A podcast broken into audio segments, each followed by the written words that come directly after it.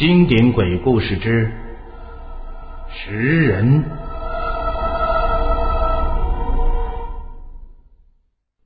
沙子，还是沙子，漫无边际的沙子，一直绵延到天际。楚生沿着沙丘起伏的脉络跋涉，起先他还能在沿途上看到一些半掩埋在沙丘下的骆驼白骨、商旅干尸，待到后来，触目所及的却完全是一片黄沙了。他迷路了，迷路在这沙漠里，在沙漠中迷路。就意味着死亡。可是楚生还不想死，他还年轻，他开始狂奔，向着日落的方向奔去。水分迅速从他体内流失着，落日是那样的遥远。最后，楚生终于支持不住了，他浑身无力的倒在沙地上。他趴在地上喘息，像一条狗。他艰难的抬头看了看落日，落日已经靠近了地平线，天色变得越来越暗淡了。突然，楚生的视线被一样东西所吸引，那东西横斜着，矮壮的生长在黄沙中。就好像一只巨人的手臂，那是一只胡杨。是的，是一株胡杨。有胡杨的地方就有水，我有救了。楚生一下子从沙地里跳起来，兴奋的大喊着，身体的力量仿佛重新又回到了他身上。他连滚带爬的朝着这株胡杨跑去，跑到了近前。楚生看见胡杨枝上缀着星星点点的绿叶，这还是一只活的胡杨。楚生站在胡杨下，发现后面还有稀疏的一大片胡杨林，而在这胡杨林深处，隐隐的可见一角飞檐。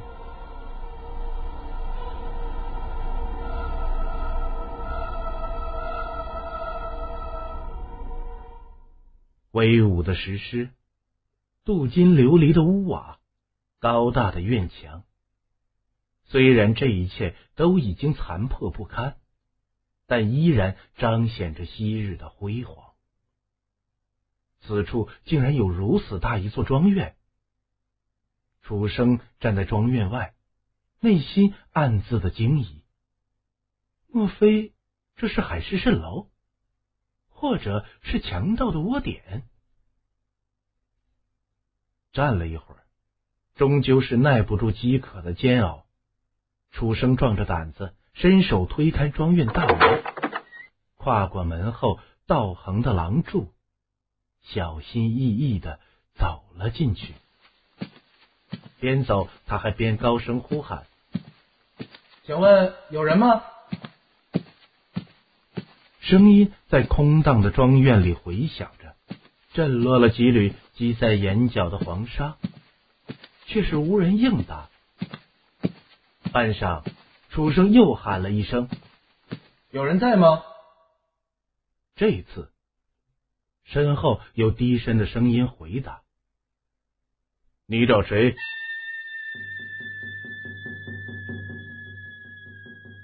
楚生被吓了一跳。回头朝声音传来的方向望去，看见一个瘦高的男人安静的站在屋角阴影里，双眼幽深的盯着自己。我不找谁。镇静下来的楚生抱拳一揖：“小生在沙漠中迷了路，胡乱就走到这里来的。”哦。高瘦男人简单的哦了一声，不再询问了。他转身走进左侧大屋。转身的瞬间，楚生瞧见他身后背着一个硕大的香笼。这香笼大的像一口棺材。高瘦男人走进大屋，突然停下脚步，遥遥的对楚生招手：“外面风大，小哥也进来吧。”楚生见高瘦男人叫自己，便跟了过去。大屋内的布置甚是奇怪，中间挖了一个深坑，坑内架着一些木柴。高瘦的男人摸出了火刀火石，点燃了火，在坑边坐了下来。楚生隔着火堆寻了块石头，坐到了高瘦男人的对面。他举目四顾，发现在大屋的一角还蜷缩着一位男子。这男子戴着防沙的斗笠，瞧不清面目，看情形好像是在沉睡着。这位兄弟同你一样，也是迷路到此的。他十分疲倦，正在休息呢。高瘦男人指着斗笠男子，告诉楚生：“算上他，你是这月里。”第四个来这儿的人了。前面两个也是迷路的。楚生好奇的询问着：“一个是迷路的，一个是来找人的。”高瘦男人的语调不紧不慢，空空洞洞的。那他们后来呢？后来都走了。走了，走了。是，是应该都走了。难道谁还会留恋这沙漠不成？楚生自嘲的一笑，笑自己愚钝。笑罢，他又问高瘦的男人：“不知道该如何称呼您？”我吗？以前有名字，现在忘记了，也不知道该叫什么。现在这里只有你一个人吗？楚生见高瘦男子如此回答，料是有伤心的往事，他识趣的转移了话题。都走了，只剩下我和内人。此时屋外吹进了一股旋风，把坑内火焰吹得噼啪窜起喇叭，两人陷入了沉默之中。外面的夕阳已完全坠落了，沙漠的夜晚凉得很快，有风声在屋外的胡杨林里盘旋着，好似女子悠悠的哭泣，又似女子飘忽的笑声。过了良久，高瘦男人见木柴已经全部燃烧，对着楚生就是诡秘的一笑。忽然从怀里掏出了一把锋利的匕首，楚生吓了一跳，以为高瘦男人要害自己，却见男人转身打开背后的香笼盖子，握着匕首深入其中，用力的切割着。待他抽出匕首之后，匕首尖上已经多了一大块肉，这肉。似乎还是新鲜的，不时有殷红的鲜血从上面滴落下来。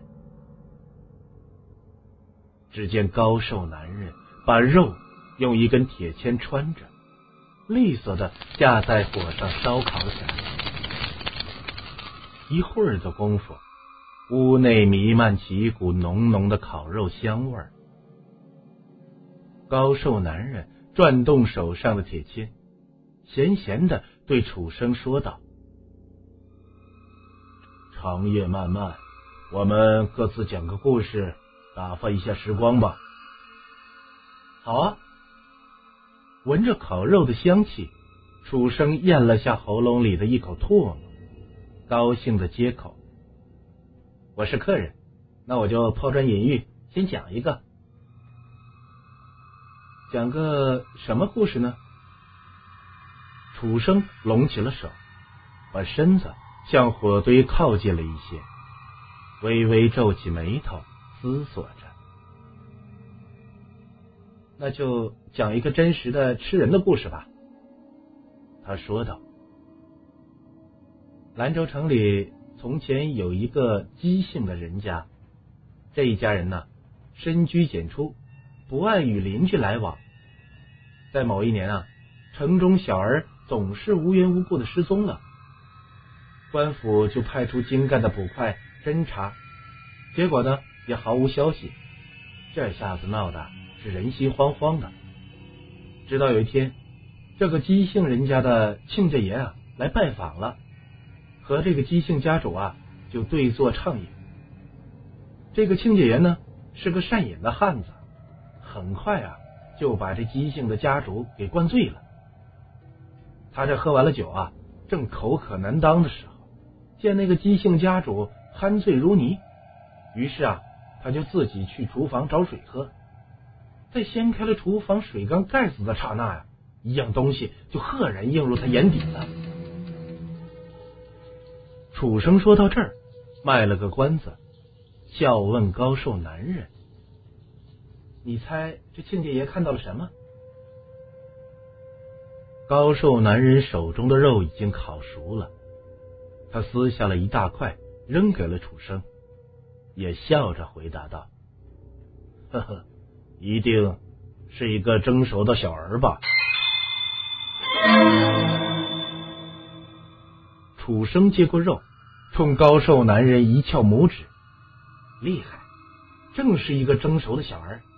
你说这人吃什么不好，偏要去吃人？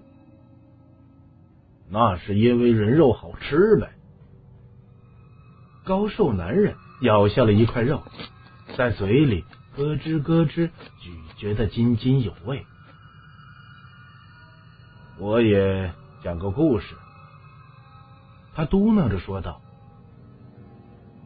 从前呢，有座庄园，这庄园里啊是人丁兴旺，庄主呢自幼习武，武艺高强。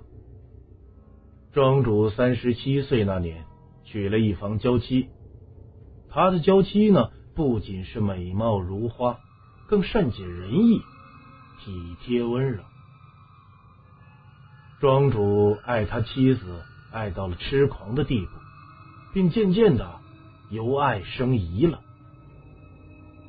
他呢，平日里交友广阔，总是要出门办事，于是啊，就老担心妻子独自在家里会有不轨的行为，会给自己戴绿帽子。终于有一天呢，他不堪这种担心的心理重负。便把妻子给绑上了，整日背在身上，连出门呢也携带着妻子。啊，这世上竟有如此疑心重的男人！楚生很是吃惊。这还不算什么，他后来就觉得这般整日背着也是不让人心安，于是啊，就思索良久，他觉得。还是把妻子吃下肚子踏实。楚生握着手中的肉，嘴张得大大的，几乎忘了咀嚼。半晌才问道：“那他吃了吗？”“吃了。”高瘦男人狠狠咬了一口手中的肉。他每日里吃一块，就这样。把妻子活活的给吃了。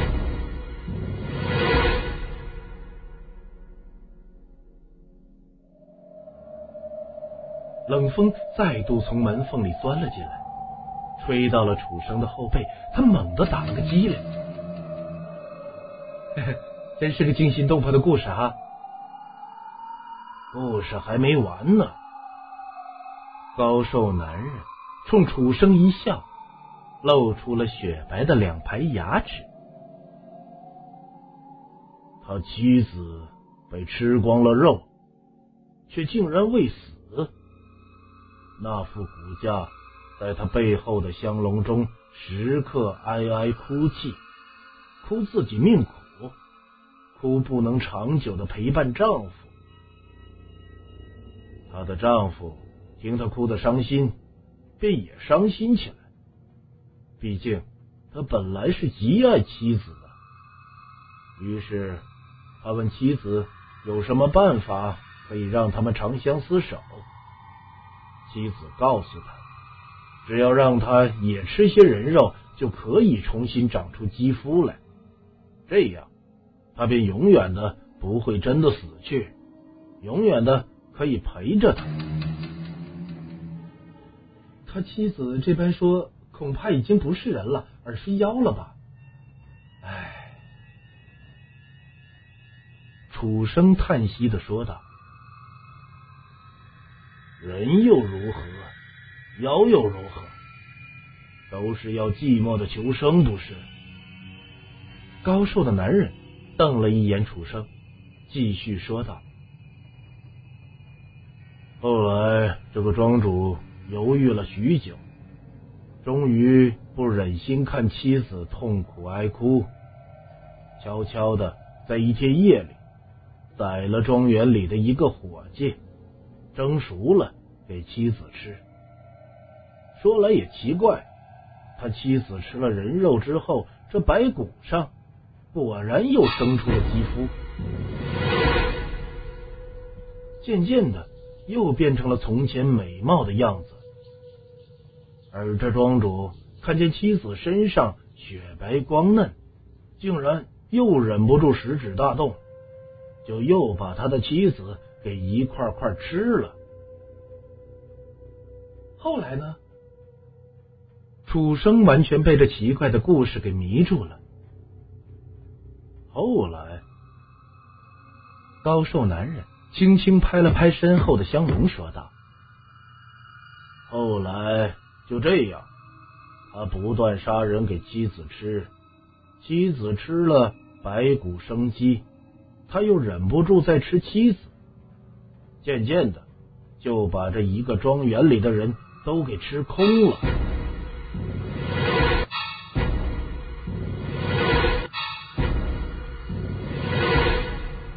瘦男人顿了一顿，隔着熊熊的火光望着楚生。再后来，他只能守在这空荡的庄园里，等待偶尔送的猎物。楚生忽然觉得背后的风好像更凉了些，他又往篝火边挪了挪，似乎想借着篝火的热度驱走心中升起的莫名寒意。高瘦的男人不再说话了，空寂的夜里。只剩下篝火燃烧的噼啪脆响，这死一般的沉寂让楚生越发的感觉不安。他低头咬了一口手中已经凉透的肉，抬起脸来找高瘦男人搭话：“老夫人呢？”“他呀。”高瘦男人笑了。篝火映在他黝黑的脸上，泛起了诡异的红光。出来吧，阿英，有人想看看你呢。高瘦男人伸手抽开香笼的盖子，回头就对着香笼里轻语着。只听香笼里响起了一阵奇特的爬挠声，然后慢慢的。冒出了一个圆圆的白色物体，待这物体全部冒出，却是一副惨白的骷髅头。骷髅头咯咯转动胫骨，黑洞洞的眼眶周遭巡视了一圈，最后落在了楚生的脸上，用一种十分柔美的女性声音开口说道。官人，这是我的晚餐吗？当然了。高瘦男人点头微笑，一指蜷缩在墙角的斗笠男子。那边还有一个，我点了他的穴道。娘子，你亦可尽情的享用。谢谢官人。骷髅头的颌骨上下张合，语气甚是欢愉。啊，你原来就是那十七的庄主？楚生骇然道：“你到现在才明白，却是晚了。”呵呵呵高瘦男人嘲谑的回答道：“晚吗？不晚吧？” 楚生忽然镇静的一笑：“我的那个故事其实还没有讲完。”哦，后面还有故事。高瘦男人好奇，他自持武功，这荒凉的沙漠之夜也不会再有人来，倒也不担心楚生是在拖延时间。那姬姓的家人食人之事被庆家爷揭发之后，官府就抓捕他们，给满门抄斩了。只有一人。趁乱逃脱，这个人呢，就是姬家最小的儿子。他逃窜进了沙漠，打算横渡沙海，逃到对面的大石之国。在出逃前，姬家的小儿子还顺手带了一些东西在身上，那些东西都是姬家捕人而食的工具。楚生眯缝着眼睛。盯着高瘦男人，其中有一种无色无味，可以在神不知鬼不觉之间释放，而一旦中了这种，就算是大罗金仙也会四肢酸软，动弹不得。你现在是不是觉得手脚发软，连小刀也快握不住了？楚生拍手站起。用力咬了一口手中的冷肉，我姬家食人无数，此肉一入口，我就知道是人肉。那时我已经暗暗戒备，并趁你不注意的时候偷偷释放了一些。你高瘦男人闻言怒目圆睁，抬起匕首就欲刺楚生，然而。一阵酸软袭来，他手腕抬起数寸，便无力的垂落下来。匕首当啷一声落在了地上。饶你是武功盖世，中了我的毒，还不是跟死狗一般？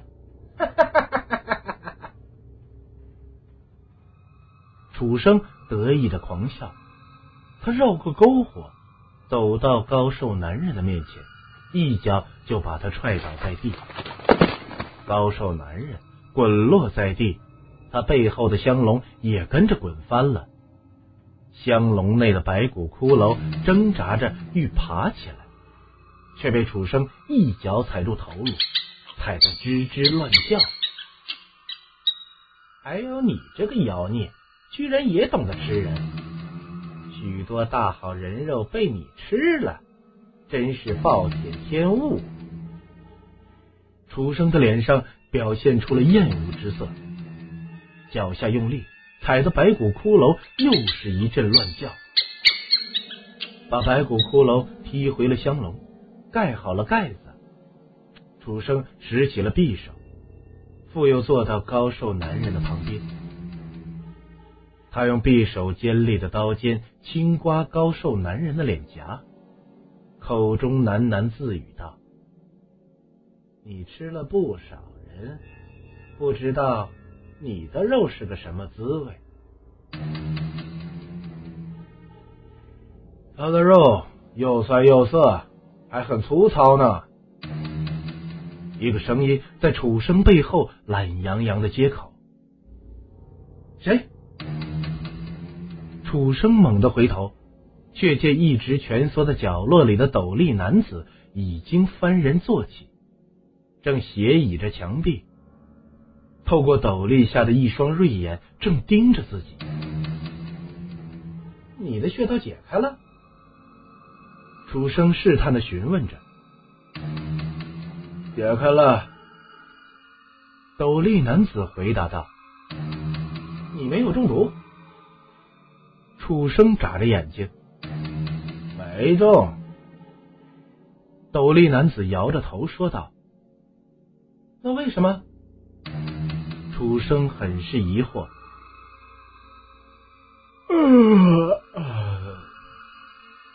你的为什么也太多了？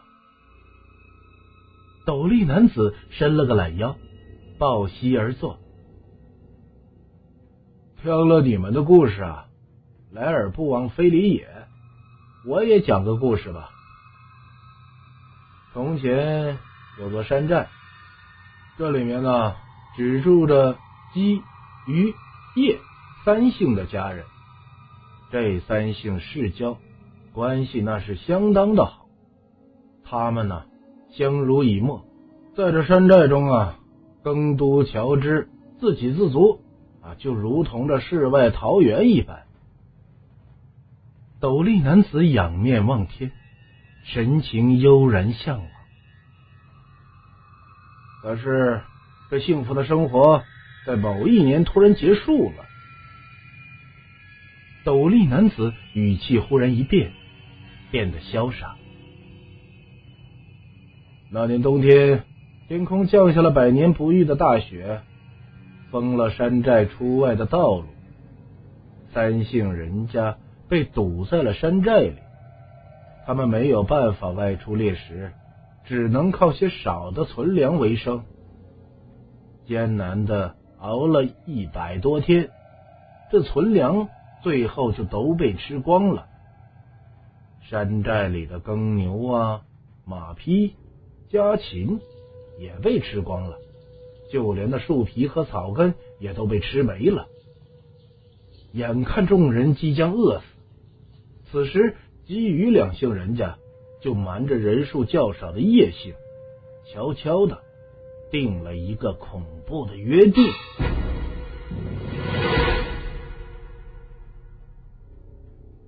这约定。你猜是什么？斗笠男子问着楚生。在今夜，所有的故事不外乎吃人。这个约定大概也离不开吃人二字吧？楚生把玩着匕首，猜测道：“对，正是吃人的约定。”斗笠男子挺直了身躯。愤怒的说道：“那基于两姓人家竟悄悄的瞒着叶姓，定了个吃人之盟。他们联手将叶姓人家团团的围住，一举全部杀害，然后分而食之。其中约定，姬家吃小孩，余家吃老人，而青壮的由两家均分。”靠着吸食叶家人的血肉，基于两姓人家终于熬到了大雪融化。待着雪一融化，两姓人家便迫不及待的离开了，因为连他们自己也害怕看见山寨里血腥地狱的模样。虽然这血腥是他们一手造成的，唉，天可怜见。斗笠男子长吁了一口气，眼中泛起了点点泪光。姓人家怎么就没有想到，他们自以为杀光了叶家人，其实叶家还有一个人未死。待他们一离开，这人就悄悄的从隐蔽处爬出，跌跌撞撞的下山了。这未死的叶姓之人下山之后，就一直跟着基于两姓人家，寻机猎杀两家人报仇。而他若抓住基于两家人，回忆家族被屠的惨状，心中是恨之入骨，必烹而食之，以其人之道还治其人之身。这般过了多年，叶姓之人。衰老将死，那阴严的叮嘱后代，一定要牢记家族血仇，杀尽基于二姓人家，不是石进他们。斗笠男子咬牙切齿的说道：“叶姓后人不忘祖训，从此天涯追杀基于两姓人家。这基于两姓人家自从吃了人，也食髓之味，一直就有了这吃人的习惯。留心之下，倒也好找。在这期间，有一叶姓后人。”为了追杀一余姓人家的女子，寻到了沙漠之中。他伪装成了迷路者，故意投宿到余姓人家女子所居的庄院里，又故意让余姓人家女子的丈夫点中了穴道，装作昏迷，以等待时机出手。后面的故事我就不啰嗦了。你已经全部知道了吧？斗笠男子站起，缓缓的向楚生走了过去。余姓人家的女子已经成妖了，待会儿再收拾她。我们叶姬两家的宿仇一并在今夜了结了吧？看看是你吃了我，还是我吃了你？对了，斗笠男子提醒楚生道：“你的那药对我无效，因为我们叶姓后人以姬与两姓人家为敌，自然都知道怎么防范姬家的。”夜风越发的寒冷了，吹得屋内篝火也是明暗不定。楚生。缓缓的环视了一圈，他看见被自己迷倒的高瘦男人嘴角挂着一缕嘲讽的笑容。他笑什么呢？是笑我机关算尽，却不知道黄雀在后，还是笑我虽然迷倒了他，却一样要被人吃掉？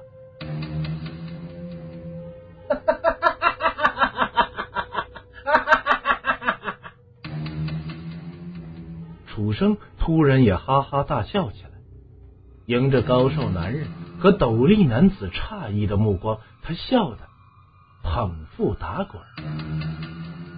这世上吃人的人是如此之多，我又何必费尽力气跑去大食？